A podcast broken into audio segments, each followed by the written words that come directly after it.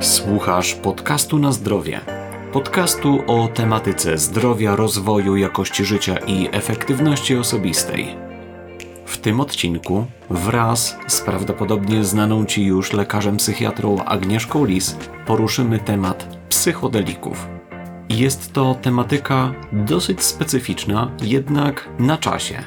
Dosyć specyficzna, ponieważ nadal wśród wielu ludzi jest ona uznawana trochę jak temat tabu. Niektórym psychodeliki kojarzą się z jakimiś szamanizmami, no ale temat ten w dzisiejszych czasach podlega dość intensywnym badaniom naukowym i kto wie, w przyszłości być może psychodeliki przyczynią się do dużo lepszego radzenia sobie właśnie ze zdrowiem psychicznym. Na wstępie chciałbym dodać jeszcze, abyś zajrzał lub zajrzała do opisu tego odcinka, ponieważ jest tam kilka wyjaśnień dotyczących kwestii, które poruszyliśmy w rozmowie, a które być może trzeba nieco rozszerzyć albo powiedzieć innymi słowami. A ja nie chcę już przedłużać, więc pozostaje mi życzyć Ci przyjemnego słuchania. Cześć Agnieszka. Cześć Sebastianie. Co ciekawego przygotowałaś do dzisiejszego odcinka podcastu? Myślałam, że zapytasz mnie, e, co robiłam ciekawego w weekend. Co robiłaś ciekawego w weekend? Wrześniowy weekend. Byłam na konferencji w Warszawie poświęconej nauce psychodelicznej. I była to pierwsza w Polsce konferencja o takiej tematyce. Warto podkreślić. Nauka psychodeliczna. Brzmi to co najmniej psychodelicznie? I czy możesz wyjaśnić to określenie wszystkim osobom, które no być może nigdy wcześniej się z nim nie spotkały? Ja myślę, że, że gdzieś na przestrzeni czy, czy w popkulturze pewnie każdy usłyszał, co to, co to jest określenie psychodelik. Natomiast już tłumaczę. Konferencja była organizowana przez Polskie Towarzystwo Psychodeliczne. I to była konferencja poświęcona substancjom psychotropowym, a ściślej substancjom psychodelicznym i ich zastosowaniu w medycynie. No okej, okay, ale co to w ogóle są te psychodeliki? Dlaczego w ogóle o nich mówimy?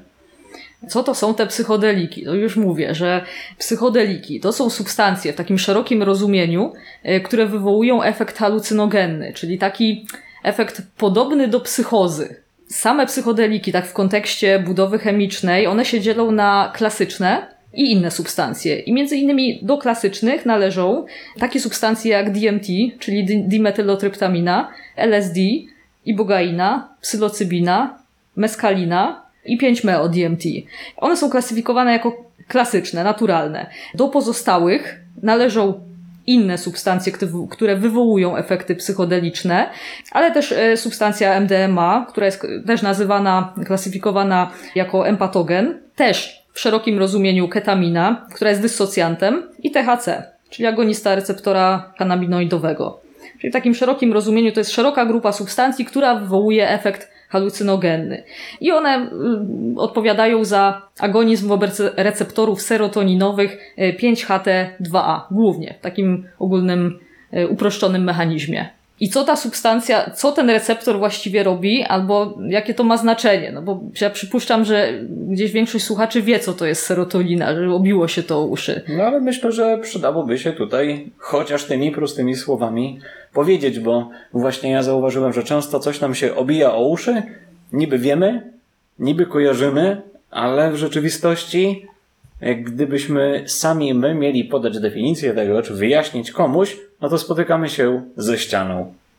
Już tłumaczę. Serotonina to jest neuroprzekaźnik w ośrodkowym układzie nerwowym, który jest produkowany w jądrach szwu. I co ona właściwie takiego robi? Ona przede wszystkim odpowiada za regulację nastroju, snu, za regulację, jakby radzenie sobie w kontekście relacji międzyludzkich, za drażliwość, no i między innymi odpowiada za patogenezę depresji. Tutaj zwrócę uwagę na to, o czym kilka miesięcy temu można było w mediach usłyszeć. Pojawił się taki artykuł w Molecular Psychiatry, który sugerował obalenie teorii serotoninowej w depresji i w mediach pojawiło się mnóstwo artykułów, no to w takim razie trzeba leki przeciwdepresyjne odstawić, bo one nie działają, w ogóle to nie ma sensu, y, myliliśmy się, y, natomiast uściśle, że następnie profesor Murawiec y, wypowiedział się na ten temat w internecie, w mediach, że oczywiście no, obalił to, że leki przeciwdepresyjne są skuteczne, serotonina bierze udział w patogenezie depresji, co potwierdzają raz, że liczne badania kliniczne, no i praktyka kliniczna.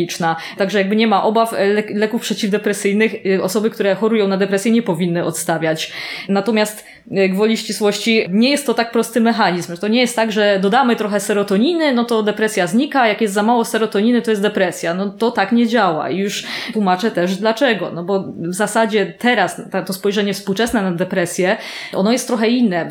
Teraz dąży się do y, podejścia spersonalizowanego. Sama depresja to jest to, trochę tak jak w przypadku onkologii, rak to nie jest jednorodna choroba. To jest, to jest tak naprawdę co rak to inna choroba. I podobnie jest w depresji, czyli tyle jest depresji, ile no, osób choruje, Ty, tych przyczyn jest mnóstwo. Na konferencji ostatnio takiej psychiatrycznej e, Horyzonty w psychiatrii nawet była mowa o tym, że można rozróżnić i 37 typów depresji, niektórzy podają i 60 typów depresji, bo jest to zależne od patogenezy, czyli nie, nie tylko sama teoria monoaminowa bierze udział, ale też również teoria zapalna, zaburzenia w obrębie mikrobioty jelitowej, zaburzenia osi stresu, czyli podzgórze przysadka nadnercza, też y, psychologiczne przyczyny i tak dalej, i tak dalej, czyli jakby te przyczyny są tak złożone, że my nie jesteśmy w stanie wskazać w tak prosty sposób, że to jest e, w tym obszarze brakuje serotoniny, no to dodajmy trochę serotoniny, to się zmieni. To nie jest tak proste.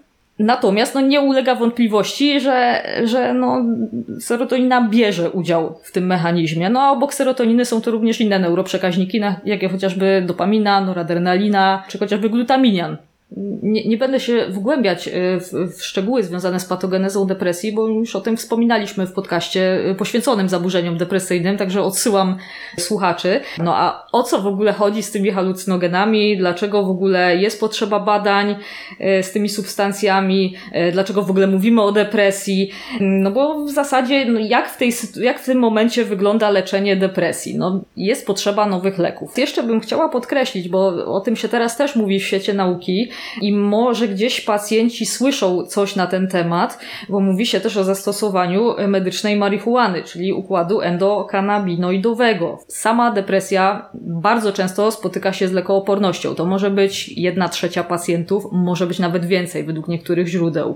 Samo leczenie przeciwdepresyjne raz, że wymaga systematyczności. Ten efekt działania leków przeciwdepresyjnych jest dość opóźniony, czyli to lek rozwija pełne działanie w ciągu miesięcy, to jest dość długo, bo każdy pacjent, który choruje, chce się poczuć lepiej jak najszybciej. Natomiast my nie dysponujemy w tej chwili takimi lekami. Znaczy, wyjątkiem jest esketamina, ale o tym też powiem później.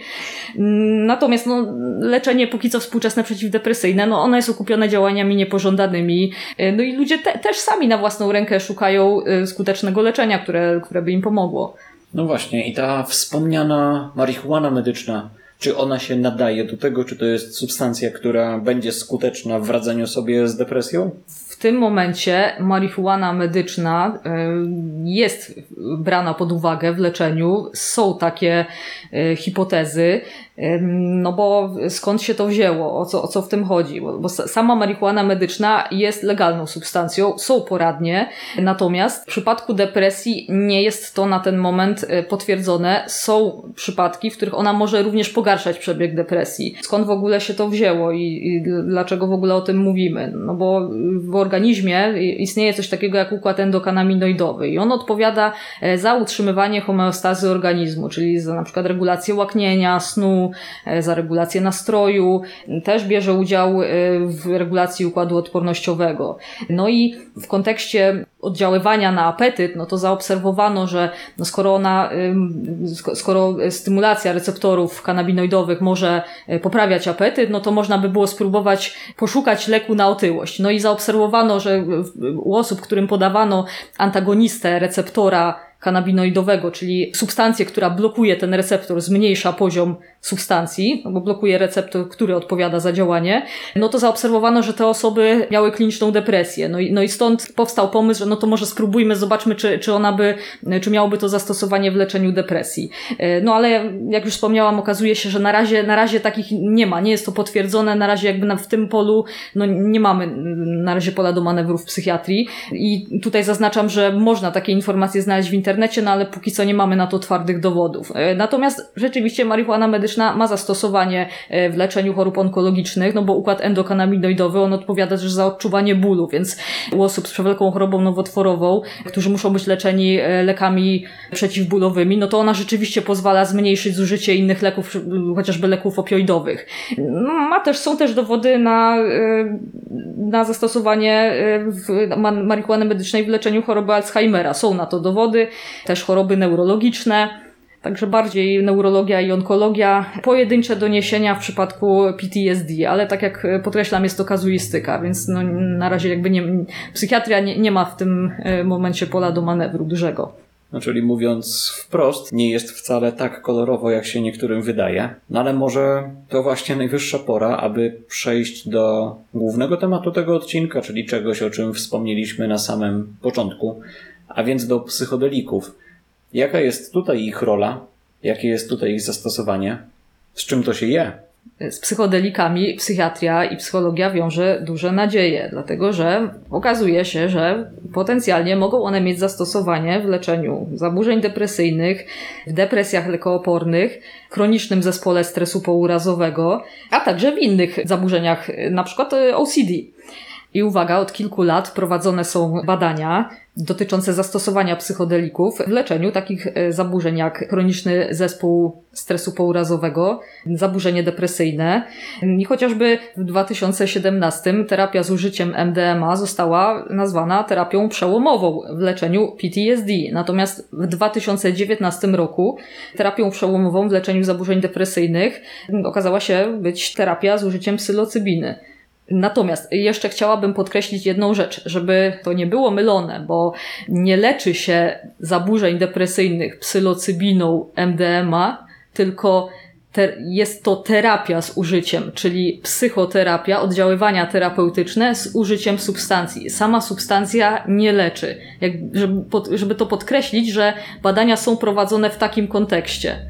Czyli mówiąc inaczej, że wspiera leczenie. Wspiera leczenie, tak. I tu się okazuje, że te efekty mogą być trwalsze, one są szybsze i mogą być trwałe.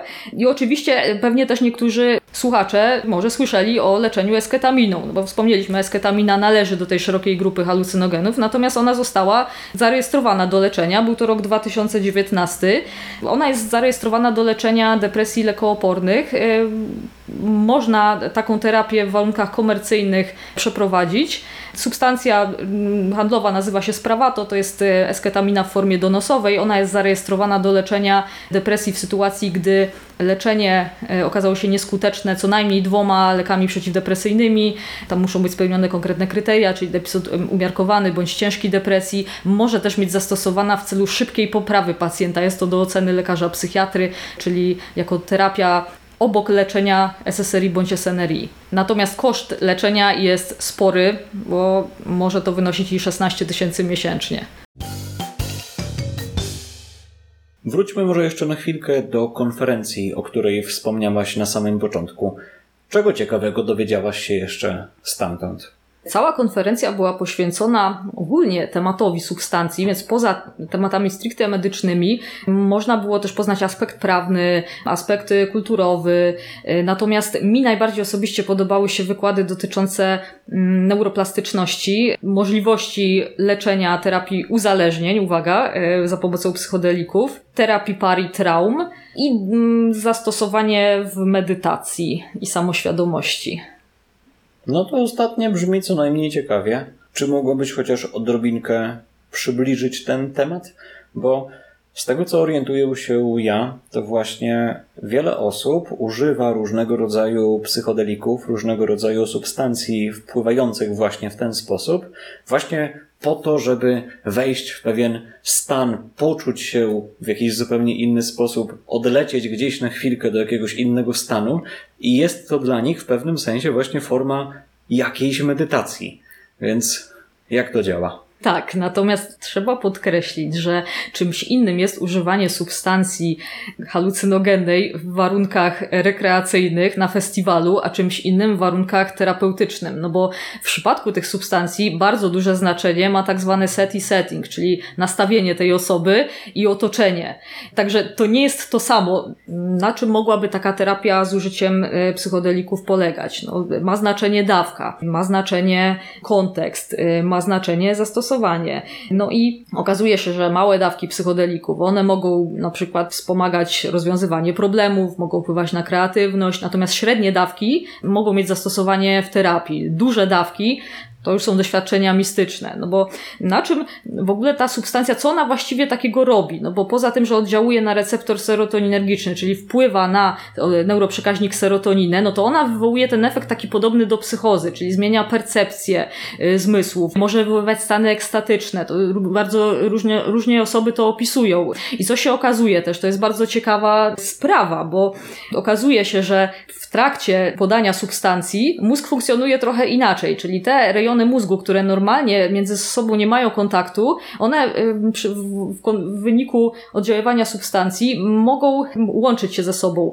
I ten efekt jest trwały. Czyli tych obszarów, które się zaczynają ze sobą łączyć, robi się znacznie więcej. Co ma znaczenie w neuroplastyczności neuronalnej? Co ma znaczenie w leczeniu chorób psychicznych? Bo w przypadku przewlekłych zaburzeń depresyjnych, no to niestety, ale dochodzi do zaników korowych, do neurodegeneracji układu nerwowego, do atrofii neurytów. Okazuje się, i to wychodzi w badaniach, to, to było poświęcone, cały wykład na ten temat, na temat neuroplastyczności był poświęcony oddziaływaniu psychodelików na układ nerwowy i okazuje się, że one mogą mieć znaczenie znaczenie w powstawaniu nowych połączeń synaptycznych.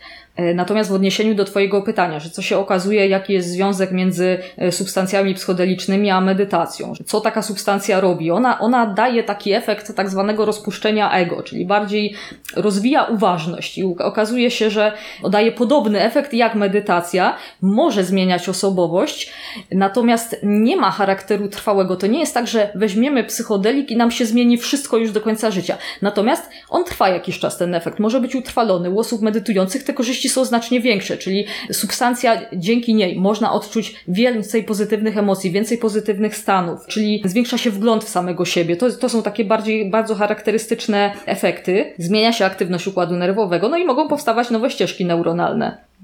I uwaga, im więcej zażyć psychodelików, tym mniej negatywnej reaktywności emocjonalnej, a większej pozytywnej, większa refleksja, większa samoświadomość. I medytacja daje podobny efekt. Nawet było badanie takie przeprowadzone wśród zdrowych y, osób medytujących i okazywało się, że, że osoby medytujące, które zażywają psychodeliki, mogą odnieść pozytywne efekty zdrowotne. Natomiast i tak osobiście warto by też było mm, zaznaczyć, że no, te badania, jakby osoby, które biorą udział w badaniach, no to nie są grupy heterogenne, czyli do takich badań są y, albo brani zdrowi ochotnicy, albo osoby, u których wyklucza się zaburzenie osobowości, albo epizody psychotyczne w przeszłości, albo obciążenie rodzinne. Dlatego jakby nie można y, ta, y, grupy badawczej przełożyć na całą populację. No i trzeba by było też zastanowić się nad tym, czy osoby, które zażywają psychodeliki, czy to są osoby, które są na przykład bardziej otwarte na doświadczenie. W związku z tym one, one mogą mieć inne efekty, e, no niż osoby, które założenia by nigdy takiej substancji nie wzięły.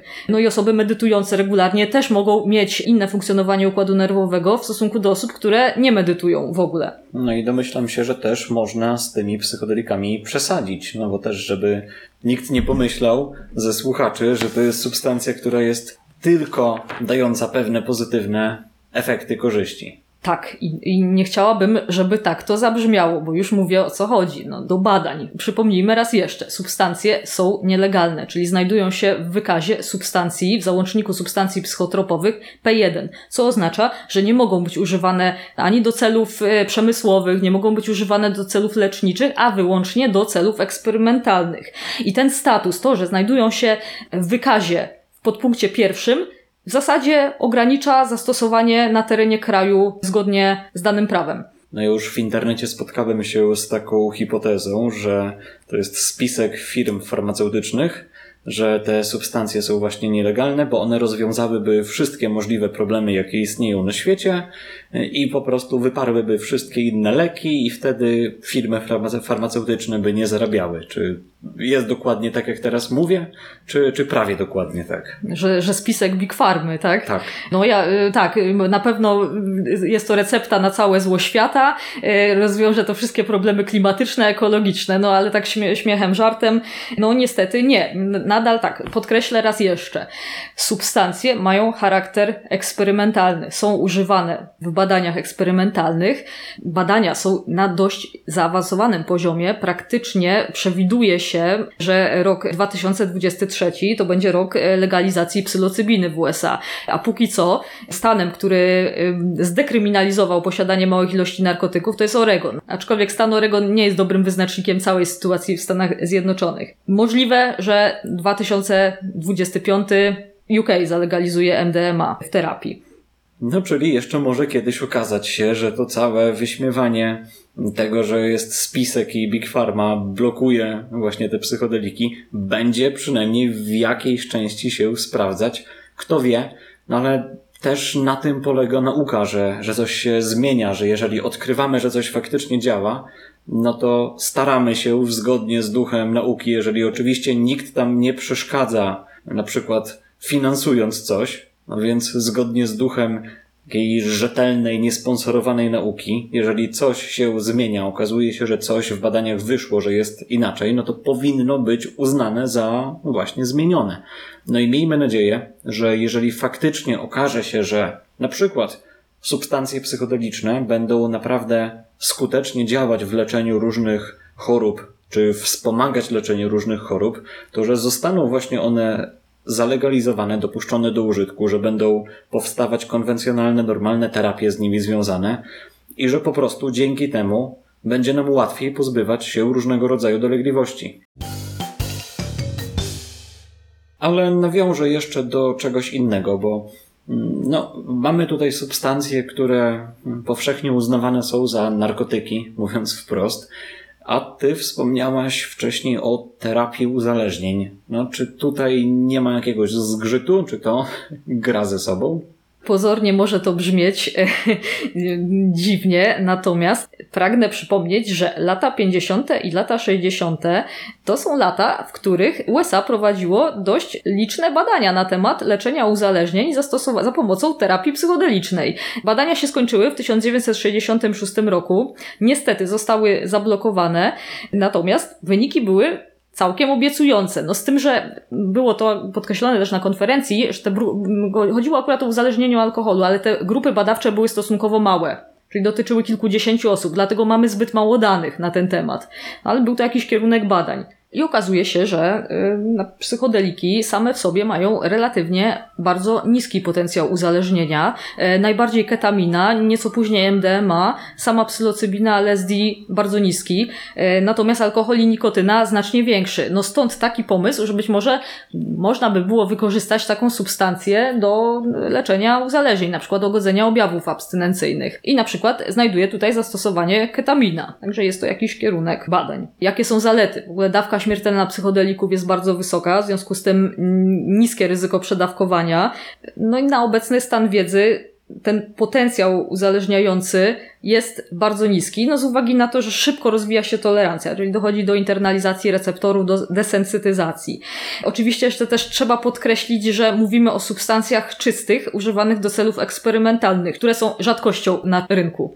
No tak, no bo w końcu często to, co się na różnych festiwalach i w różnych klubach dostaje, no to jest mieszanka praktycznie wszystkiego i, i, i ciężko wtedy powiedzieć o tym potencjale, o którym mówisz, bo ten potencjał może być zupełnie inny. No bo chociażby MDMA może być zanieczyszczone amfetaminą, a amfetamina, o czym też pro, wspominała na konferencji profesor Gołębiowska, już dawno udowodniono, że wpływa na degenerację neurytów, w ogóle neurodegenerację układu nerwowego, co w kontekście, co może sprzyjać, co, co może brać udział w patogenezie w przyszłości chorób neurodegeneracyjnych. No i jak, jaka taka terapia miałaby wyglądać? No bo, no bo o co w tym wszystkim chodzi? No, yy, mamy model badawczy, czyli kwalifikujemy osoby do badania E, no i do takich badań oczywiście muszą być wykluczone osoby z wywiadem e, psychiatrycznym, czyli osoby, które są leczone z powodu choroby afektywnej dwubiegunowej, schizofrenii, osoby, które chorują z powodu chorób układu krążenia, które biorą leki, które wpływają na układ krążenia. No i przedstawia się procedurę, prowadzi się sesję terapeutyczną. Potem druga, drugi etap, no to jest podanie substancji. Ma znaczenie set i setting, e, obecność terapeutów, najlepiej dwóch, no i ocena celów terapii. No i następnie te doświadczenia, czyli to, co się dzieje, co, te, czego doświadczamy po użyciu substancji, musi być zintegrowane. Może wziąć udział psychiatra w, te, w takiej sesji. On, on by nie, nie brał udziału w samej sesji terapeutycznej, ale na przykład może podać lek uspokajający, no bo chociażby benzodiazepiny, one niwelują ten efekt. No i okazuje się, że efekty terapeutyczne po sesji psychodelicznej, one są dość trwałe i szybkie, czyli one mogą już nawet po, po jednej, drugiej, trzeciej sesji wystąpić, co ma znaczenie w terapii traumy, ma znaczenie w terapii par. I bardzo podobał mi się na konferencji wykład na temat terapii traumy i terapii par. Okazuje się, że według wykładu gdzieś do 85 roku to takich sesji psychodelicznych przeprowadzono bardzo dużo i te zmiany były trwałe, one były szybsze i w związku z tym, że sama substancja MDMA, ona jest empatogenem, czyli ona zwiększa poziom empatii, zwiększa otwartość na doświadczenie, ona pozwala spojrzeć na drugiego człowieka bardziej łagodniej. I co się okazuje, że to nie jest taka, taka magiczna substancja, że ona zwiększa poziom zaufania do obcych osób, ale do tej osoby, do której my już mamy rozbudowane, do której mamy jakieś uczucie. Czyli pozwala e, no, e, schować swoje ego do kieszeni i spojrzeć na tą drugą stronę. Nie, nie wiąże się z tym myśl, co nie wiąże się z tym myśleniem magicznym, że to partner ma się zmienić, a ja nie mam nic ze sobą robić. E, jest łatwiej. No i w zasadzie sam proces takiej terapii, on miałby polegać na tym, że w zasadzie to podążamy za pacjentem i słuchamy go i towarzyszymy mu w tym. Chyba, że za bardzo odbiega od tematu, no to, to wtedy należy go ukierunkować. To dotyczy traumy i, te, i terapii par. I teraz jakie mogłyby być zagrożenia, bo to jest istotne, bo to nie są magiczne substancje, które naprawią wszystko. Takie doświadczenia dla niektórych osób mogą być trudne. Dla osób, które nie są otwarte na doświadczenia, ta pierwsza sesja może być bardzo trudna. Może się wiązać na przykład z napadem lęku. I jeżeli te doświadczenia, one nie zostaną zintegrowane, no to mogą mieć konsekwencje. I na konferencji był wspomniany przypadek pacjentki, która trafiła do oddziału psychiatrycznego w epizodzie psychotycznym, pierwszym pierwszym epizodzie psychotycznym po zażyciu ayahuaski. I to doświadczenie nie było u niej zintegrowane i dalsze problemy leczenia, bo nie za bardzo można było jej podać leków przeciwdepresyjnych. No, generalnie no to no, wiązały się z tym różne nieprzyjemne problemy co się jeszcze może dziać? W związku z tym, że substancja wywołuje stan taki podobny do stanu padaczkowego, no to może wywołać atak podaczkowy, może wywołać różne zachowania związane z pobudzeniem, omamy, jakieś agresywne zachowania, autoagresywne zachowania, nawet do prób samobójczych.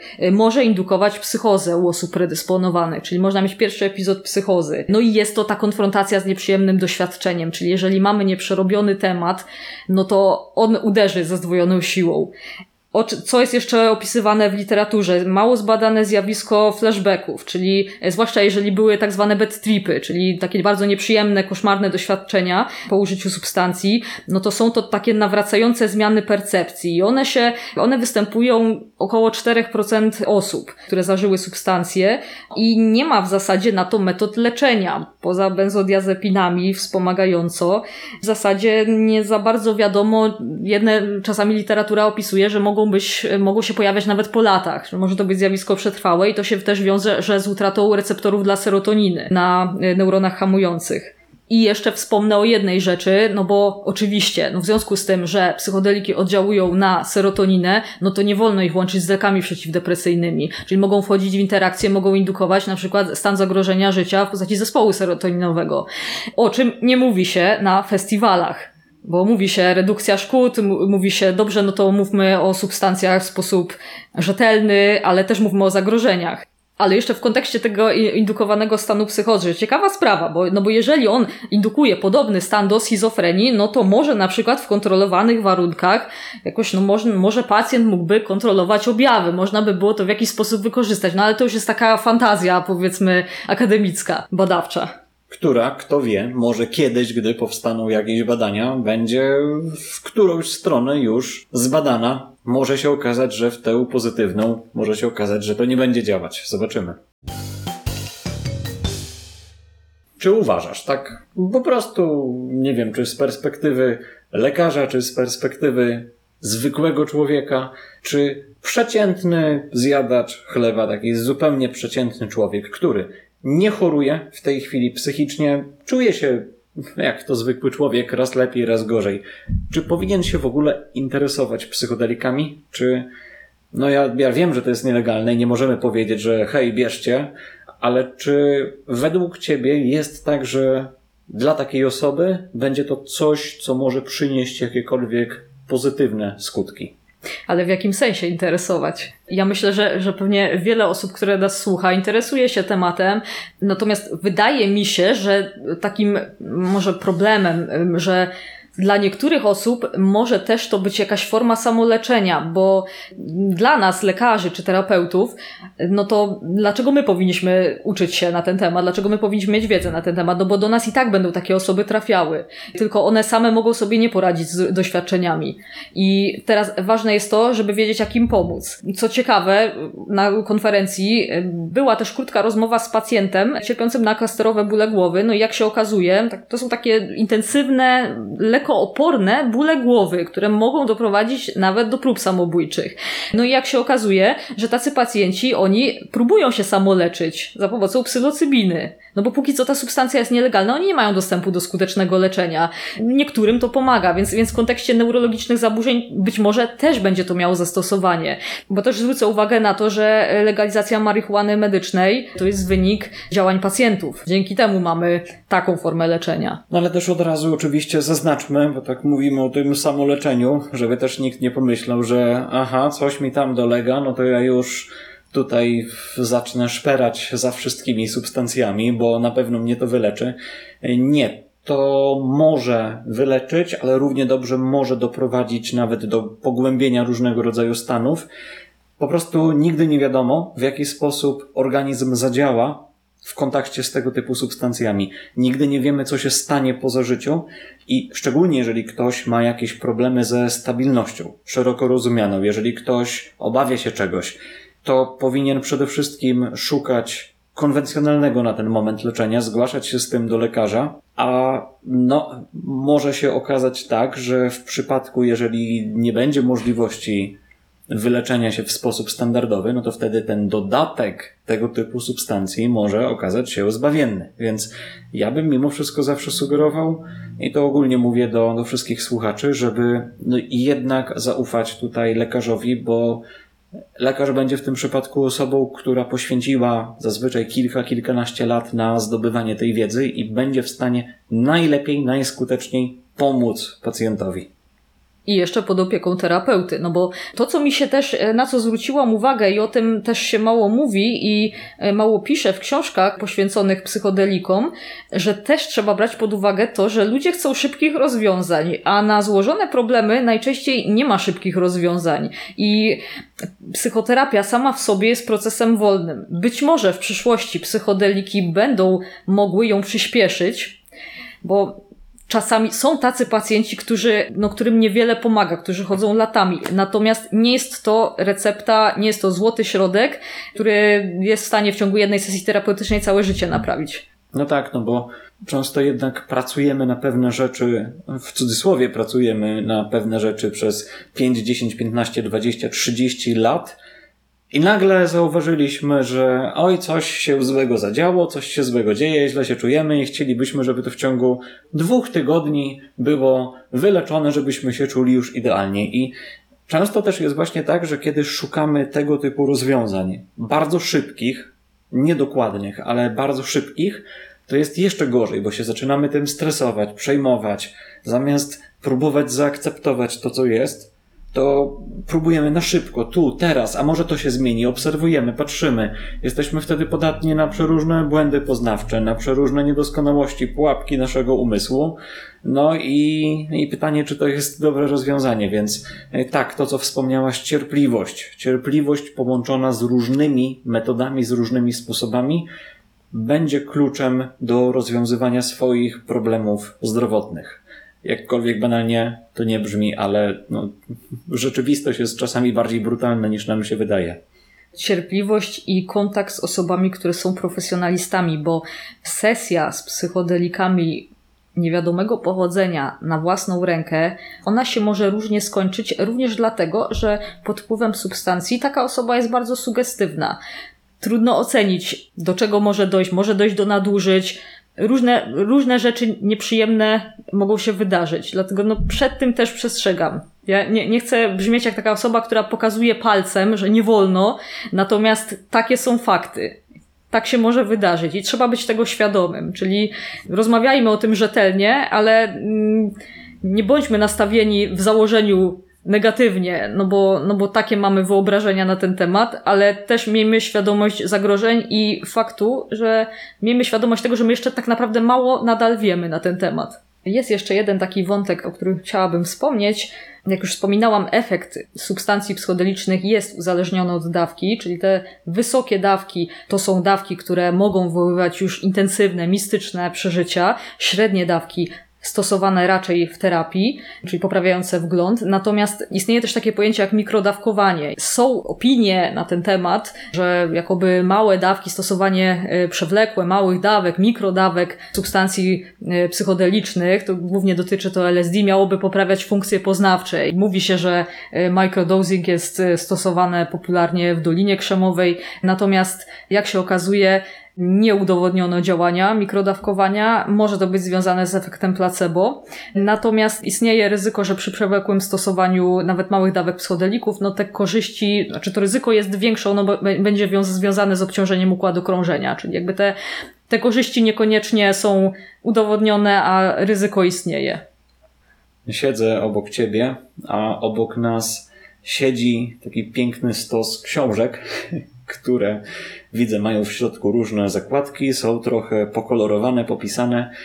No ale mm, czy możesz nam powiedzieć, co to są za książki? Bo domyślam się, że są one w temacie. One w ogóle są kolorowe i najczęściej są różowe i fioletowe i ktoś nawet z uczestników konferencji zwrócił na to uwagę, a czemu te książki są takie różowe? No one nie wyglądają pro. No ale tak, takie, takie mamy dostępne. Ja się wyposażyłam na konferencji. Na moim Instagramie też e, pojawiło się zdjęcie. Natomiast chyba takim, takim najbardziej podręcznikiem, który zawiera najwięcej informacji, to jest książka Jamesa Fadimana, przewodnik psychodelicznego podróżnika i tam e, można znaleźć największy zestaw badań na temat substancji psychodelicznych, które były przeprowadzone w Stanach Zjednoczonych. Także to jest chyba taki największe, no, w tym momencie największy zbiór e, informacji na ten temat. E, poza tym jeszcze kupiłam wcześniej, jeszcze przed konferencją, Gdy rośliny śnią i to jest książka głównie poświęcona ayahuasce. LSD, moje trudne dziecko Alberta Hoffmana. Tej jeszcze nie zdążyłam przeczytać terapia z użyciem MDMA i innych entaktogenów, to jest zeszłoroczna. I teraz nowsza to jest y, Dobra chemia Julie Holland, też jeszcze nie zdążyłam przeczytać. No i taka chyba najbardziej znana, pierwsza z moich książek to jest książka Macieja Lorenza, czy psychodeliki uratują świat. Także polecam osobom zainteresowanym i tobie również.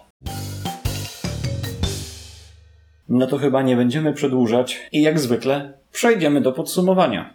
W dużym skrócie, psychodeliki to substancje oddziaływujące na receptor serotoninergiczny, wywołujące różne zmiany percepcji, które mogą mieć zastosowanie w leczeniu różnych zaburzeń psychicznych, takich jak uzależnienia, zespół stresu pourazowego, terapia par czy depresja.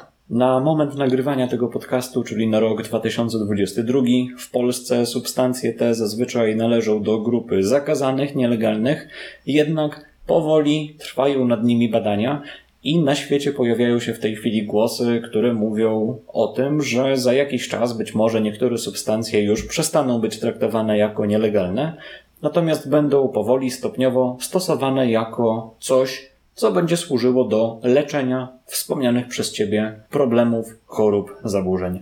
I substancje, o których mówimy, to klasyczne psychodeliki, do których należy DMT, 5-meo-DMT, LSD, ibogaina, meskalina, psylocybina, inne substancje, które wywołują efekty psychodeliczne, czyli nienaturalne, MDMA, które y, jest traktowana jako empatogen, ketamina jako dysocjant, która jest substancją legalną, jest zarejestrowana jako lek w leczeniu depresji dekoopornej, no i też niektórzy uznają również THC. Różne substancje należące do grupy psychodelików są dość często, dość powszechnie używane w formie nielegalnej, po prostu jako środki narkotyzujące w szerokim tego słowa znaczeniu. Jednak pamiętajmy, że tego typu stosowanie może być i zazwyczaj jest niebezpieczne. Ciężko jest przewidzieć skutki, ciężko jest ocenić, czy tego typu substancja jest czysta, czy jest może zanieczyszczona jakimś innym preparatem. Dodatkowo powiem, że w niedalekiej przyszłości w USA i w Wielkiej Brytanii niektóre z tych substancji będą stosowane w leczeniu zaburzeń już jako substancje legalne. Być może będą również syntetyzowane nowe substancje o takim oddziaływaniu, jak te, które już występują, jak te, które już znamy. No, czyli w dużym skrócie możemy powiedzieć, że są to substancje, w których najprawdopodobniej jest potencjał, które są nie do końca przebadane, które w tej chwili właśnie są badane w dość zaawansowanym stopniu. No i myślę, że warto być na bieżąco z tematem, ponieważ jako, że ilość różnego rodzaju problemów, zaburzeń psychicznych, takich jak depresja, jest ogromna, jest coraz większa, wyodrębniamy coraz więcej różnych rodzajów tego typu zaburzeń. Okazuje się, że nie wszystkie leki działają tak, jakbyśmy chcieli. Często występuje lekooporność, no to właśnie z tego powodu warto szukać nowych rozwiązań, nowych możliwości, aby być może za jakiś czas o wiele skuteczniej radzić sobie z różnymi problemami, z jakimi się spotykamy. Także cóż, Agnieszka, dziękuję Ci bardzo za wzięcie udziału w kolejnym wartościowym, merytorycznym odcinku podcastu na zdrowie i mam nadzieję, że do usłyszenia, do zgadania się w jakimś kolejnym odcinku. Znając Ciebie, to już masz co najmniej kilka pomysłów na te odcinki, więc zobaczymy, co przyniesie przyszłość. Jak już obiecywałam, że nagram podcast o bezsenności, już nie, mm, wspominałam też o, pacje- o tym pacjentom, więc już nie mam wyboru. Następny podcast będzie poświęcony bezsenności.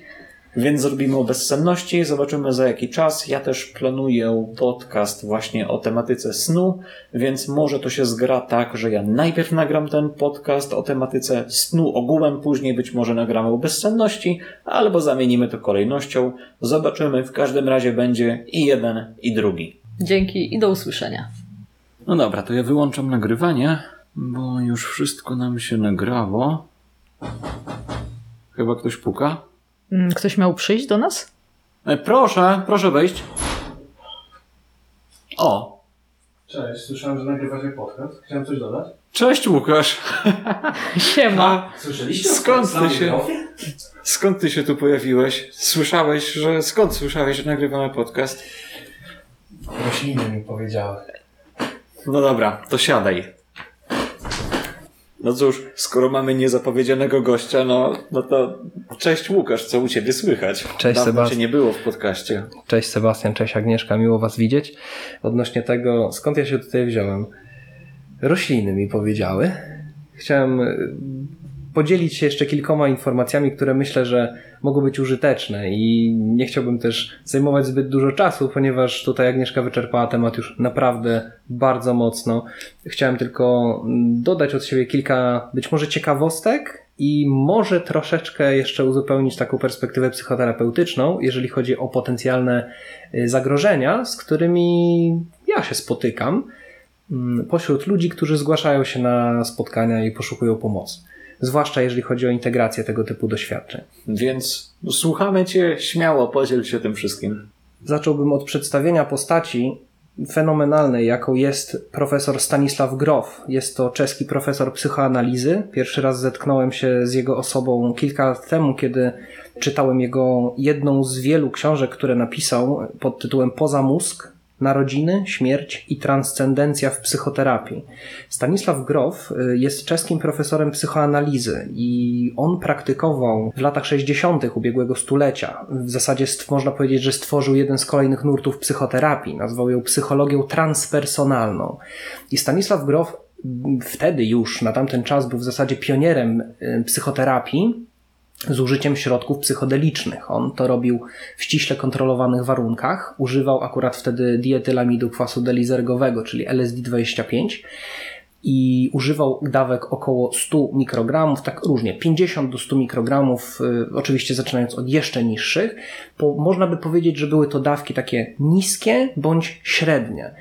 I zapamiętałem z tej książki jego słowa, których on użył, i byłem byłem w szoku i takim bardzo pozytywnym, byłem wręcz oniemiały, ponieważ profesor psychoanalizy powiedział, że po czterech, pięciu sesjach tych transpersonalnych, czyli w odstępie dwóch, trzech miesięcy, każda od, y, każda od siebie, każda z tych sesji była właśnie przy użyciu we współpracy ze środkiem, jakim właśnie było LSD-25, twierdził, że ma takie same efekty jak po 4-5 latach konwencjonalnej terapii psychoanalitycznej. Byłem zdumiony, ponieważ potencjalnie można by powiedzieć, że w około rok czasu moglibyśmy mieć takie efekty jak po 4-5 latach konwencjonalnej terapii, więc niesamowicie ułatwiłoby to pracę, integrację najtrudniejszych możliwych doświadczeń, o których wspominała już wcześniej Agnieszka, między innymi właśnie PTSD, depresję, traumy, więc y, to tylko tak napomknę, żeby wiadomo było w kontekście, y, żeby można było to osadzić, żebym tego nie powtarzał. Dla mnie osobiście jest to fascynujące. Y, niestety po, po wybuchu wojny w Wietnamie i po kryminalizacji tak naprawdę substancji wszelkiego rodzaju, w zasadzie wrzucono psychodeliki i halucynogeny do tego samego worka co heroina. Moim zdaniem było to, był to ogromny błąd, ale był to uwarunkowane sytuacją jeszcze polityczną, społeczną i kulturową. Odsyłam, że tak powiem, do do ludzi, którzy byli zaangażowani w to bezpośrednio, ponieważ nie jest teraz na to miejsce i czas, ale powiem tylko nazwiska czołowe Terence McKenna i Timothy Leary.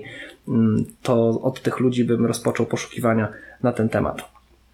Oprócz tego mm, chciałbym wspomnieć też o ciekawostce, którą usłyszałem od profesora Jordana Petersona, kiedy słuchałem jego wykładu na temat właśnie substancji psychodelicznych w leczeniu depresji, między innymi. On stwierdził, że jeżeli przy użyciu środka psychodelicznego pojawi się tak zwane doświadczenie mistyczne, które nie zawsze musi zachodzić y, przy zażyciu jakiegoś psychodeliku.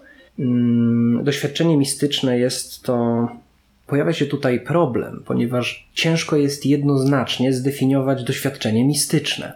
Ludzie opisują je w różny sposób. Y, niektórzy twierdzą, że zdobywają wgląd, który nie płynie od nich, który jakby pochodzi od wyższego stanu świadomości. Niektórzy twierdzą, że jest to kontakt z bóstwem, bóstwami, Bogiem, jakkolwiek go definiują w swoim życiu, z wyższą formą energii, wibracji. To już wchodzimy na tematy i terminologię, która jest ogólna i każdy, myślę, może ją definiować na, na swój własny sposób. Właśnie dlatego jest trudno konkretnie zdefiniować, czym może być doświadczenie mistyczne. Jednakowoż, jeżeli komuś by się zdarzyło doświadczyć czegoś takiego, profesor Jordan Peterson twierdzi, że jest to doświadczenie w naszym umyśle, w naszym mózgu zapisywane jako tak silne, jak doświadczenie narodzin dziecka. Jest to tak potężne doświadczenie, którego już Nigdy nie zapomnimy, stworzy ono co więcej połączenia neuronalne, siatkę nowych połączeń neuronalnych i na zawsze zapamiętamy to wydarzenie. Warto też wspomnieć, że doświadczenia mistyczne rzadko, przynajmniej do tej pory, jeszcze o tym nie słyszałem, nie są skrajnie negatywne. Najczęściej są to bardzo pozytywne, przełomowe, pozytywne wydarzenia. Mm, przy doświadczeniu mistycznym, kiedy ludzie, niektórzy ich doświadczali, nie wspominam tutaj konkretnie o procentach, ponieważ ilość tych osób była niewielka i po prostu na, bazując na tak niewielkiej próbce ciężko tutaj mówić o statystyce istotnej, o, o korelacji istotnej statystycznie. Dlatego bazując na tych danych, które były dotyczące kilku, kilkunastu osób, twierdziły, że dzięki temu właśnie doświadczeniu całkowicie zrezygnowały z picia alkoholu, mimo to, że były alkoholikami i piły przez wiele lat.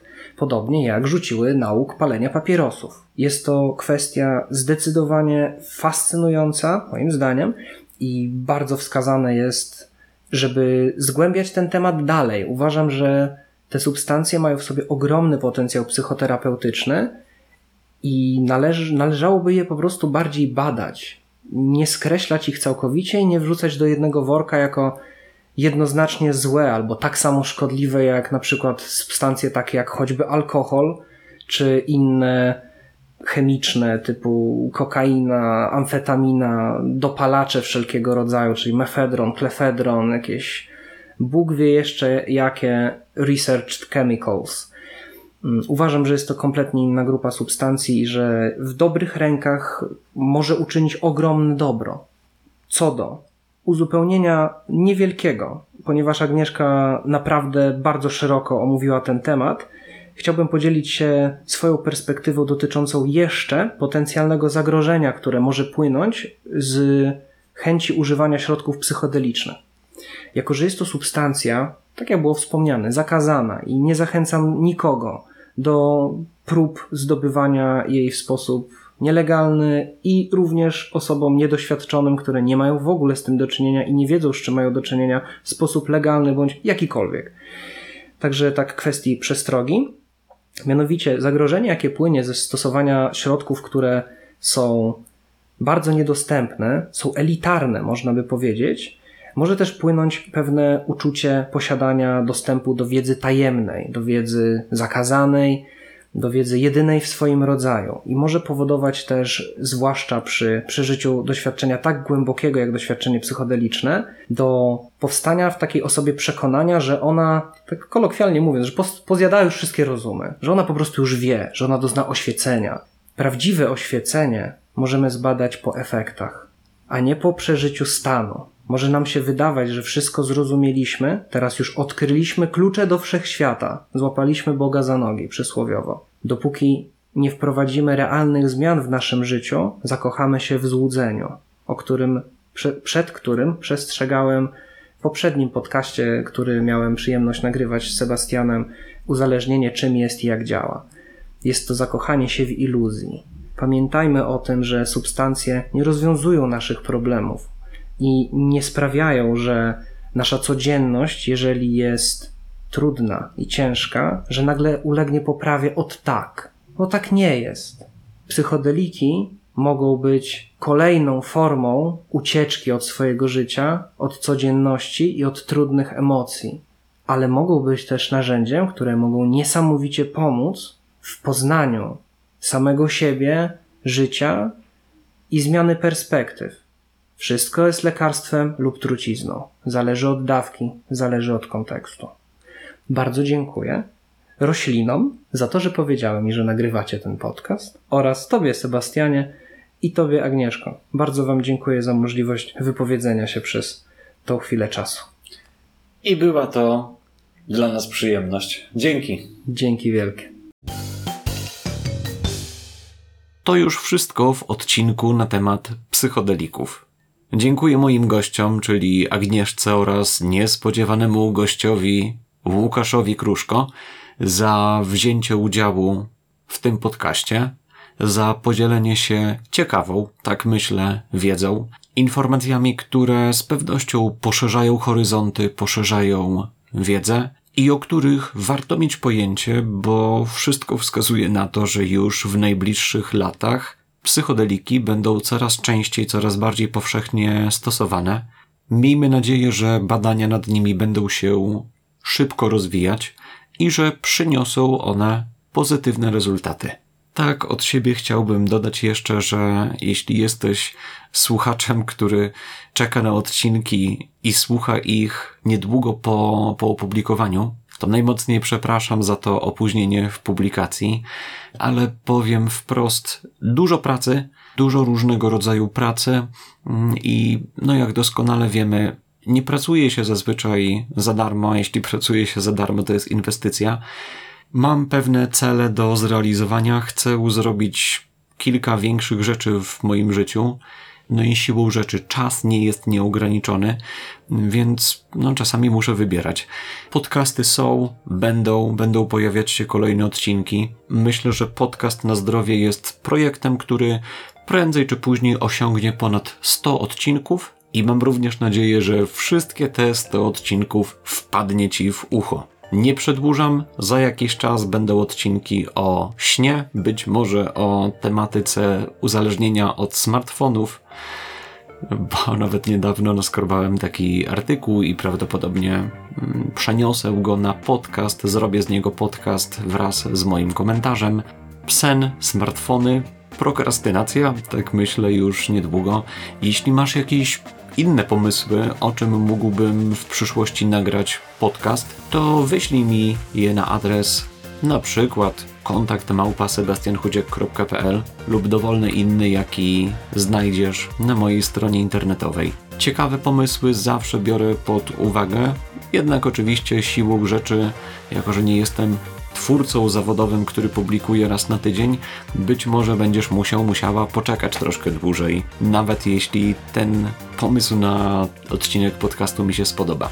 Nie przedłużam, życzę Tobie wszystkiego najlepszego, bez żadnej okazji. Życzę Tobie świetnego, udanego, pozytywnego dnia i zakończę standardowymi słowami. Do usłyszenia w kolejnym odcinku podcastu na zdrowie. Na razie, cześć!